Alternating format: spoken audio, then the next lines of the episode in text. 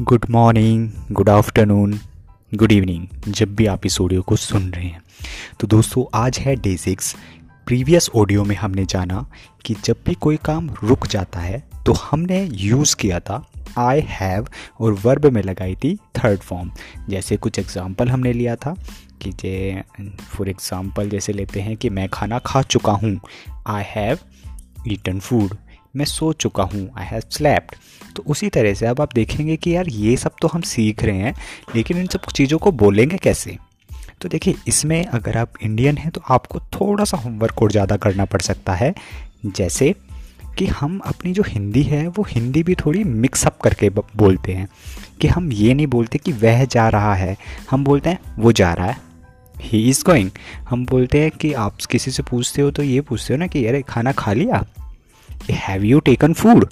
It means आप पूछ रहे हैं उससे कि क्या आप खाना खा चुके हैं। हिंदी में आपने यही तो पूछा ना उससे कि क्या आप खाना खा चुके हैं, हैव यू ईटन फूड।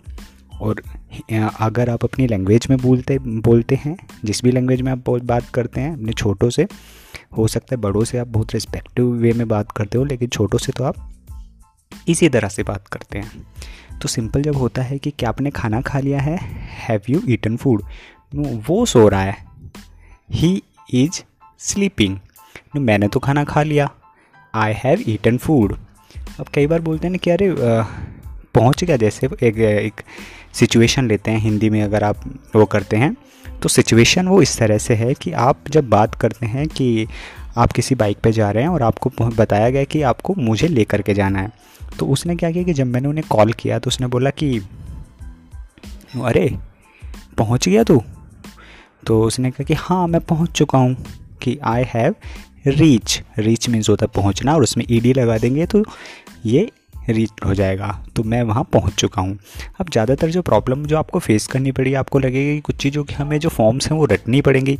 तो दोस्तों, पहली बार में आप किसी फॉर्म्स को रटिएगा मत, क्योंकि रटते रहेंगे तो बहुत ज़्यादा आपका टाइम कंज्यूमिंग भी होगा ये, और आप इतनी अनयूजलेस वोकैब को, जो फॉर्म्स हैं अनयूजलेस वोकैब जो है जो हम यूज़ नहीं करते, आप उसे रट लेंगे तो कोई बेनिफिट नहीं है। इसका मेन अगर आपको ट्रांसलेट करना है तो वही कि जो भी आप अपनी लोकल लैंग्वेज यूज़ करते हैं उसी को बेसिकली आप ट्रा, ट्रांसलेट करना स्टार्ट कर दें।